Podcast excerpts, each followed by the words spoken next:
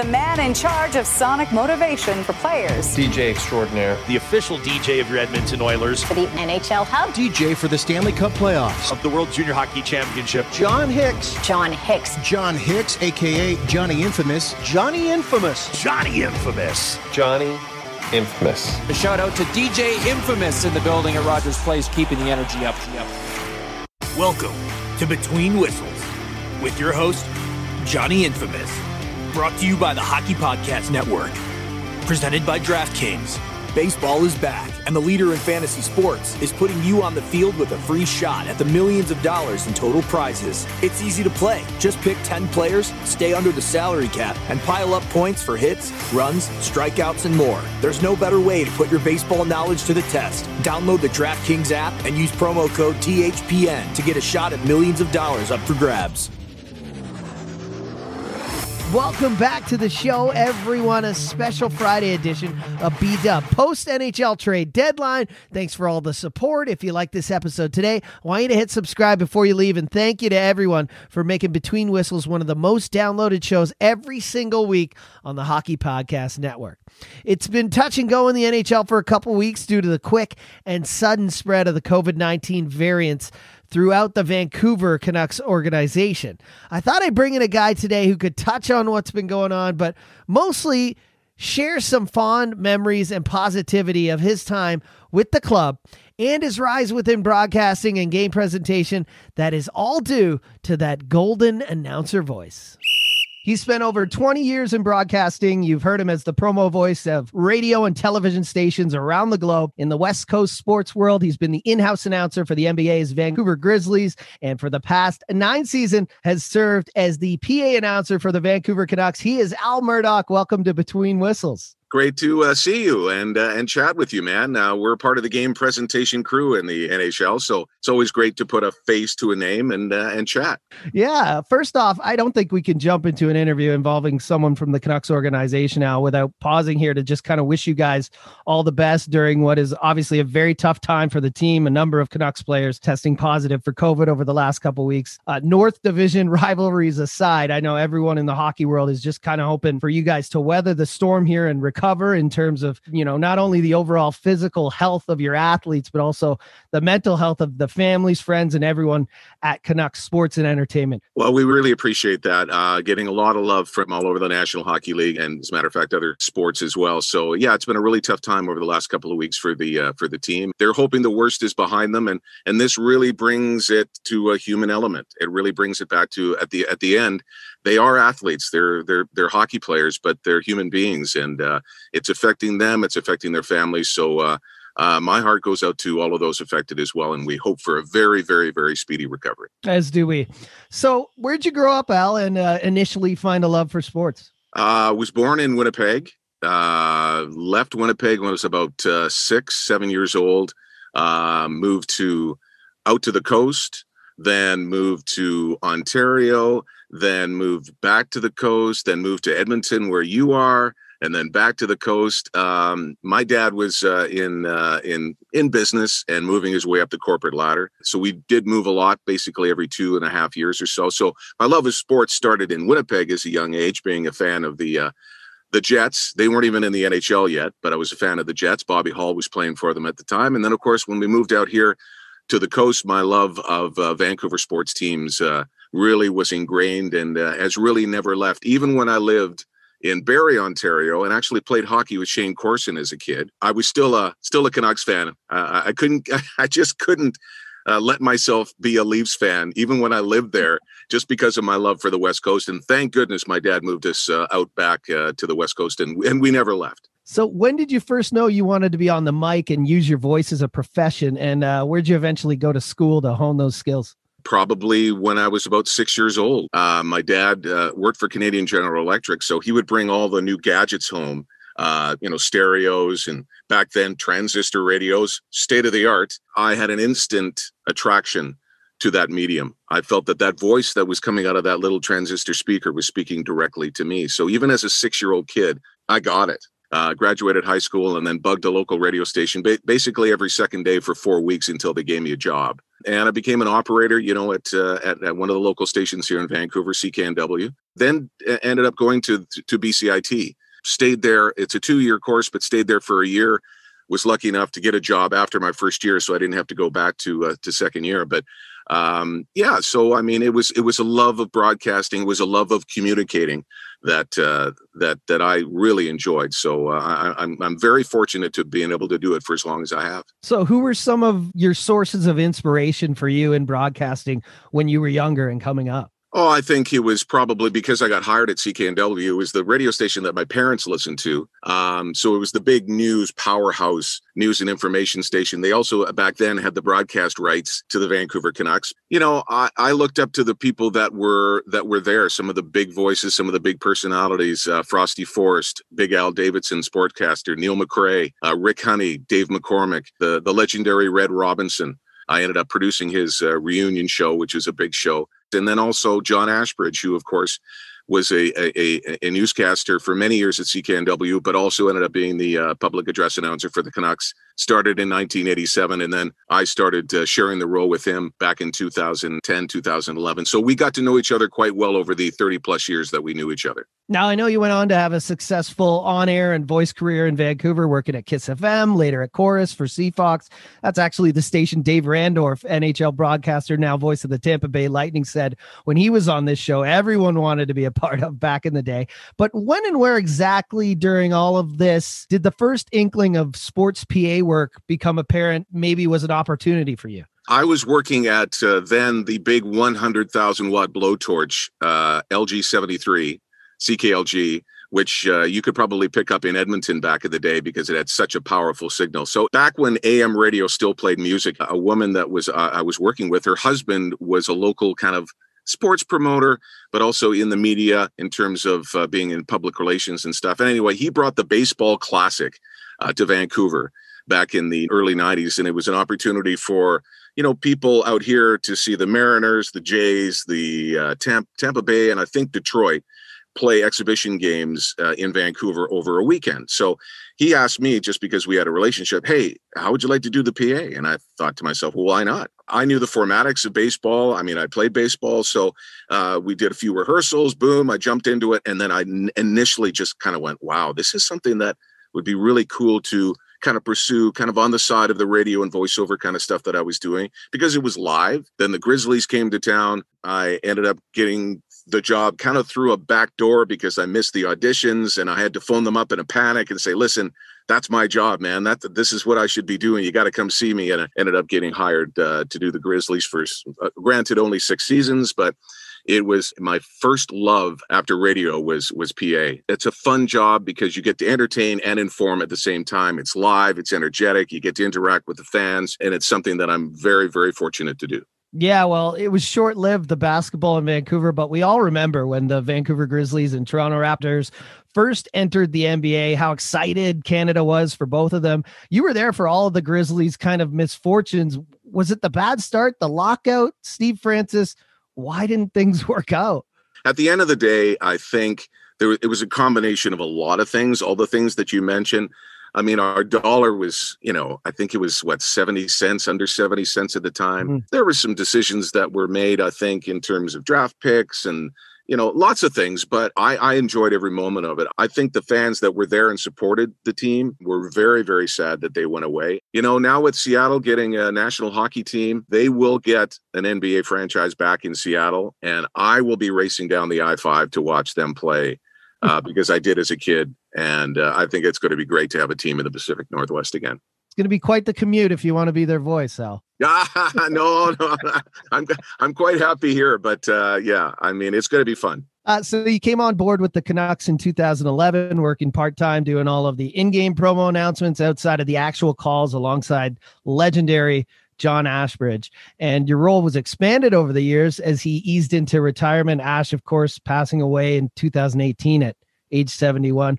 What was it like in the beginning working there with him and then eventually just trying to fill those really big shoes? Well, if you ever met Ash, you you know what a welcoming, uh, generous, uh, just a, a fantastic uh, individual that he was. We had a relationship going back to when I was 18 years old, just fresh out of high school, getting a job at, at, at the radio station that he worked for. So, to get a call uh, from the Canucks when they needed me. They said, "Listen, John's in the hospital. Can you come down and do tonight's game?" It's the first round of the playoffs. And it's like you know I'd never done a National Hockey League game before, but again, you know I understood the formatics. I I listened to John and what he did. So for the first little while, I just tried to emulate him. And then again, as as he eased into retirement a little bit, uh, we shared the role. And I remember the last year that uh, that he said, "I think I'm done," and I said, "Well." How about you do the original six teams? So he came back and did those games, and and I went to the games and just kind of shadowed him, just to watch him do his thing. And I've tried to carry over a little bit of what John did in, in, his PA work, and then what I did in my PA work, and and make it kind of my own. But he was definitely a huge influence and mentor to me, and I miss him every day. I know it's hard. It's a tough question, but do you have a favorite game or moment so far that you've been present for? I think we have to go back to the final home game of the Sedins uh, at Rogers Arena. Tonight, a Sedin send off, and it's appropriate to the greatest players to ever play for the Vancouver Canucks. They were spectacular players, have been for years, and they're being treated that way this week in a city that they they loved this city before the city loved them, and they made this their home.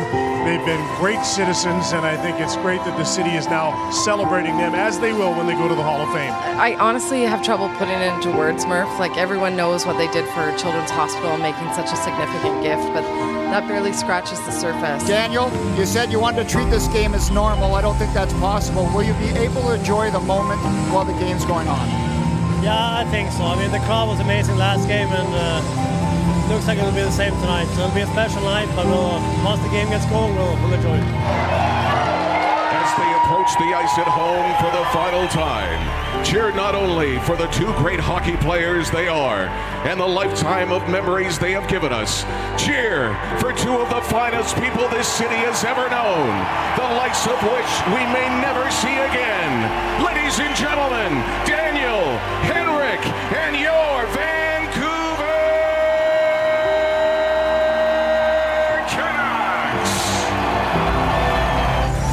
They were playing Arizona. They were part of the first goal. Uh, so it, I think it was 22 from 23 and 33. So you just, those numbers again. Here he comes.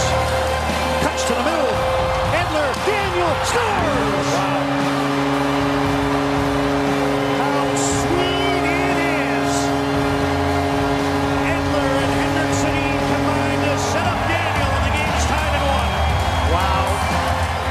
So to announce that goal and to announce both uh, Henrik and Daniel as co-first stars, because there's a lot of emotion that was going on within the building and the fans and everyone watching at home, and of course us, because we knew it was going to be the last time we see these two legends play.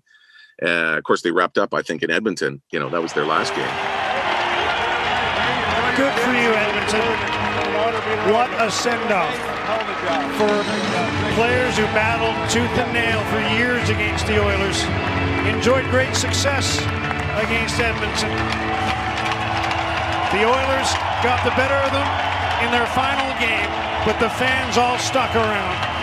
And this is just a great show of respect here in the City of Champions.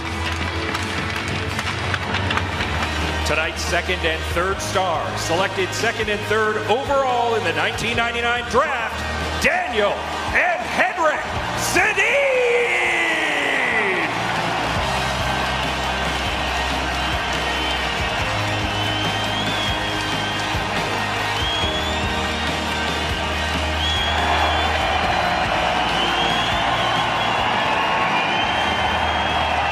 It's the last time you'll ever see numbers 22 and 33 in Canuck colors. Very special night I was present for here in Edmonton. I mean, the entire hockey world has a lot of respect uh, for the Sedins. In 2017, though, you got to be a part of the China Games put on by the NHL. LA Kings, Canucks putting on a show in Shanghai and Beijing in a country where, you know, hockey isn't fully understood. Steve Mayer mentioned that in our interview.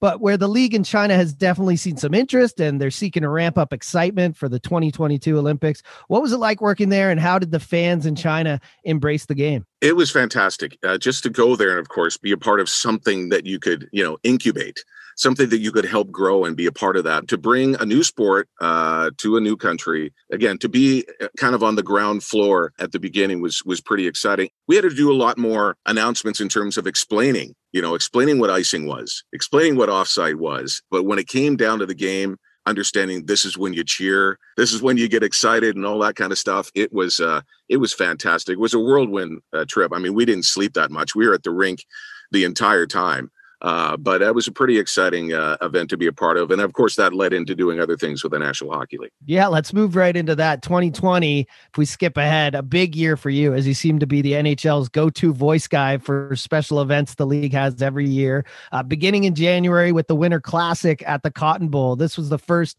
NHL outdoor game for both the Dallas Stars and the Nashville Predators. Sold out crowd, 85,630 fans, second most attended game in NHL history. Must have been an incredible day, eh, Al? Well, um, you just explained it. Um, to have that many people, uh, you know, crammed into the Cotton Bowl to watch hockey, uh, you know, I made sure, and and, and you know, you, you mentioned Steve Mayer and John Vaccaro uh, of the National Hockey League. I love those guys dearly because they really understand that these events are, are aren't just like one-offs. These are really exciting things to be a part of, and they always t- say to the people that are a part of it, please enjoy it. I know it's nerve wracking and it's stressful and there's lots of stuff to get done, but please enjoy it. So I made sure that I took my time and and I wandered around the Cotton Bowl and I sat in individual areas and thought to myself, "Oh my gosh, I'm at the Cotton Bowl. When am I ever going to get a chance to get down there and do that?" So I thank them for the opportunity to do that. The game was great. Uh, we had I think 27,000, almost 30,000 fans from Nashville come you know a little rivalry going on between the the people in the stands. And uh, and again i get an opportunity to work with the local pa announcers in all those specific events that i do. So it didn't take away an opportunity for them to be a part of an event in their city. So it was great to work with jeff k in dallas and the legendary tom calhoun in uh, st louis. And then of course alan roach and uh, in Colorado, the, the voice of Super Bowls and Olympics and all that kind of stuff. So we got to see each other and and talk shop and just talk about family and, and be a part of uh, some pretty fun events for the National Hockey League. I like how you mentioned John Vaccaro, senior director of game presentation at the league, because later, again in January, he picked you to be the voice for the 2020 All Star game in St. Louis. Awesome city, no doubt, another stellar event you were fortunate to be a part of, but a different kind of animal. What was that experience like? I mean, it's a signature event uh, without a doubt. I mean, it is every year. Um, but to go into St. Louis, and of course, we changed the format up a little bit too. New skills competitions. Uh, one of the exciting things was having the women's team from the United States and Canada be a part of the weekend and and show off their skills in an exhibition game. So in terms of, of a different animal, it was because you know you have to announce every single player. So you're just rambling and rambling and going and going and going. And then the in-game kind of stuff was left to again the legendary Tom Calhoun. Tom has not missed a game since 1987. You talk about you know people that uh, you know I look up to he is definitely a guy that I look up to. Uh, again, to to have a tenure like he has in St. Louis is pretty remarkable. Uh, during the playoffs at the NHL Hub in Edmonton, the Canucks had a pretty good run, one of the best in recent years. You know, Hughes, Pettersson, and honestly, I was there. They were one of the most exciting teams to see play. Obviously, bittersweet for you as you were at home watching on the couch instead of being ringside working the games. So, obviously, a little disappointing. But aside from that, aside from the outcome and the ending for the Canucks, what do you think of the entire bubble presentation and this new fan experience the NHL put together? I was blown away by how much work that they had to do in such a short period of time to get that thing going. And then once they did, to see what you guys did in Edmonton and Al Stafford and all of the game presentation crew. Uh, you know, I mean, you, I know you had you know people there from the National Hockey League and and other teams being part of it, and also in Toronto as well. We can't take that away from from what they were doing in Toronto too, but to to really see what the National Hockey League did and, and brought in, you know, as as we call it now, synthetic crowd noise. You know, there's a COVID job for you. We've got a guy here in Vancouver, Stephen. He is now director of synthetic crowd noise or whatever it is. But you guys did a, such a fantastic job. It was so much fun to watch. We all say we need the fans and we do. We we need that feedback. We have to have fans in in the stands. But when you are not allowed to you know you guys did a, an amazing job bringing that in-game experience to all of us watching tv at home. So thumbs up from me to uh, to all of you. The 2021 season has proven to be one of those it is the most volatile season the NHL has ever had in their history. But let's start with a simple question. It's one I see all the time on Twitter. Fans keep asking everyone who's working in these bubbles, and I love asking it to every guest. What's it like doing your job? PA, doing calls, announcements in an arena, and there's nobody in the stands. What I try to do is I try to picture in my mind as soon as I get to the rink and as soon as we, you know, that opening video starts up and I've got to introduce the team onto the ice and then do the starting lineups and and everything else that I have to do. In my mind, our building is jam packed and the crowd is going crazy uh, because they haven't been to a game in so long. So I treat it as kind of like the first game back for fans. And if I didn't do it that way, uh, I don't know if I'd be able to do the job because you're looking every time you announce a goal, you know, Vancouver goal is 15th of the season, scored by. You want that instant feedback. And then you pause, and then the organ goes. And so it's all of these elements that you're so used to doing with fans. Then when you don't have them, it is really weird. There's no other word for it. It is really weird.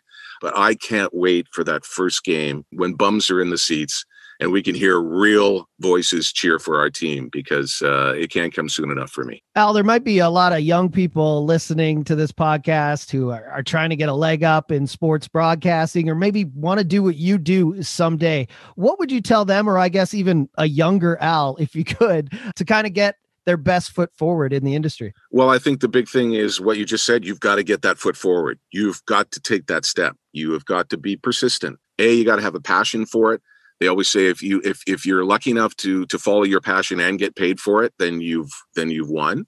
Uh, i like you i think are, are are very fortunate that way. And don't give up. It's an industry that will knock you down over and over and over and over again.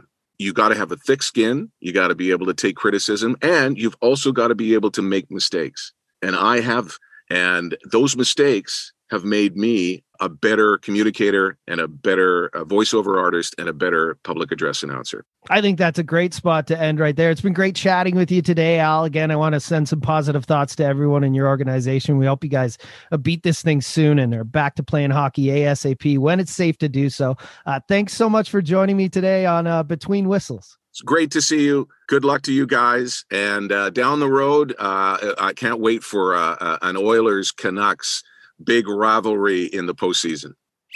That's a wrap on another episode of B Dub. Give us a like, share, comment, and don't forget to subscribe, download, and review us wherever you are listening or watching your podcast from right now. Another six weeks left in the regular season of the NHL, although it may turn out to be seven or eight. Who knows? Stay tuned. Next week, though, we will be talking with a woman who has been part of three different franchises in two different sports who have won a total of five championships while she was part of their organizations in event presentation. I'll see you next week, everyone. Until then, I'm Johnny Infamous. Be good to each other. Join Johnny Infamous every Wednesday at noon for Between Whistles. Subscribe and watch live on YouTube or listen wherever you get your podcasts. Brought to you by the Hockey Podcast Network. Presented by DraftKings. Use promo code THPN to unlock rewards at DraftKings.com.